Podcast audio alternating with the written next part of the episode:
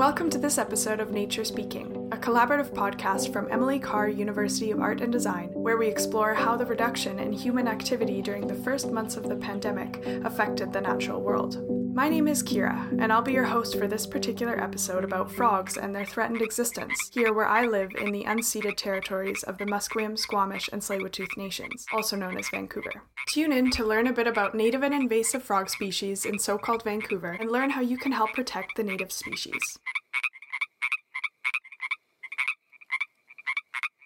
During the first few weeks after the big shutdown in the end of March, I definitely noticed the lack of human made noise and its effects.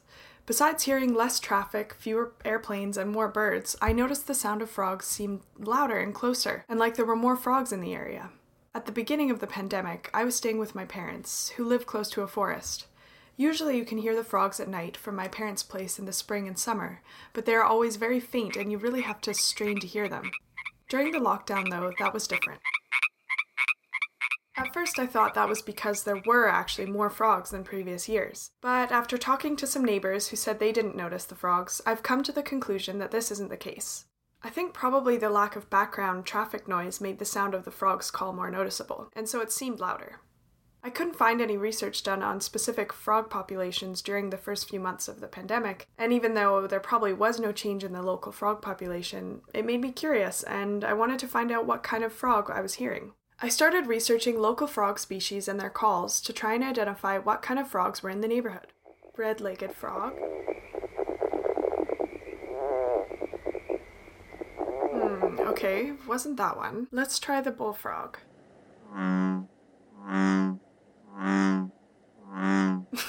okay, definitely wasn't that one. What about the Pacific tree frog?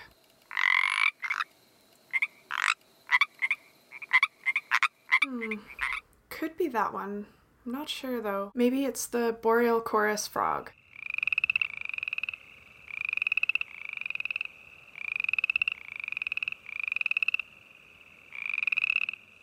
Okay, yeah, I think that's it. It sounds like that.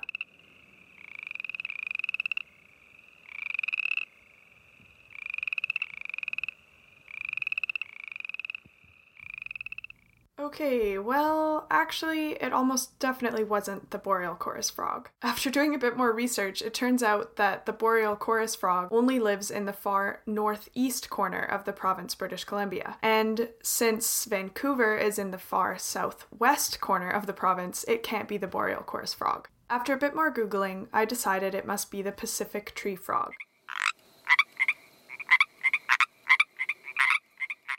Turns out that little guy is threatened by this guy. The bullfrog. The bullfrog is an introduced species that's a huge frog and a huge problem. Most people agree that the species was first introduced to the province by people who wanted to farm the frogs, harvest the legs, and sell them to the culinary industry. The frog farming never really became lucrative here in BC, and now we're dealing with a spreading population that is threatening native species like the Pacific tree frog. Bullfrogs grow up to 17 centimeters long and basically eat anything that will fit into their mouths. Literally. Insects, birds, small mammals, uh, apparently even baby ducks. They're eating hatchling turtles, they're eating garter snakes and salamanders and native frogs. It's a problem that grows like a wildfire. That was Stan Orchard, a Vancouver Island based conservation biologist and president of bullfrogcontrol.com.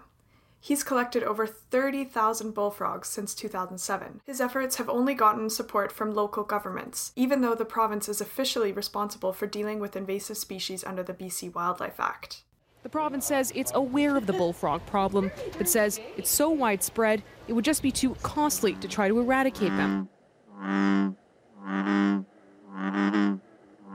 So, what can we do?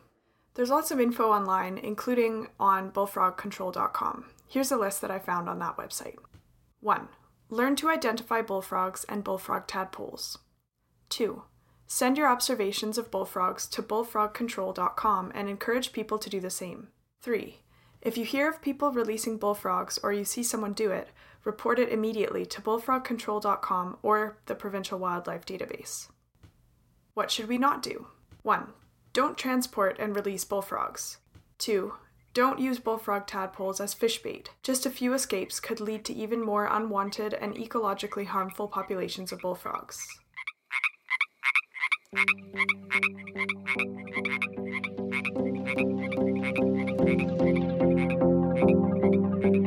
Thanks for listening to this episode of Nature Speaking.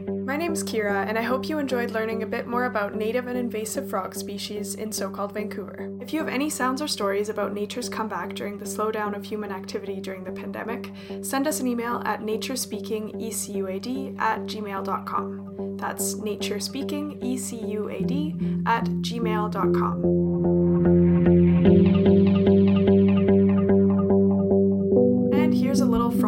fact to send you on your way.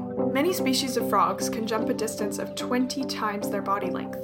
This is the same as an average sized human jumping over 30 meters, or the length of a seven story building.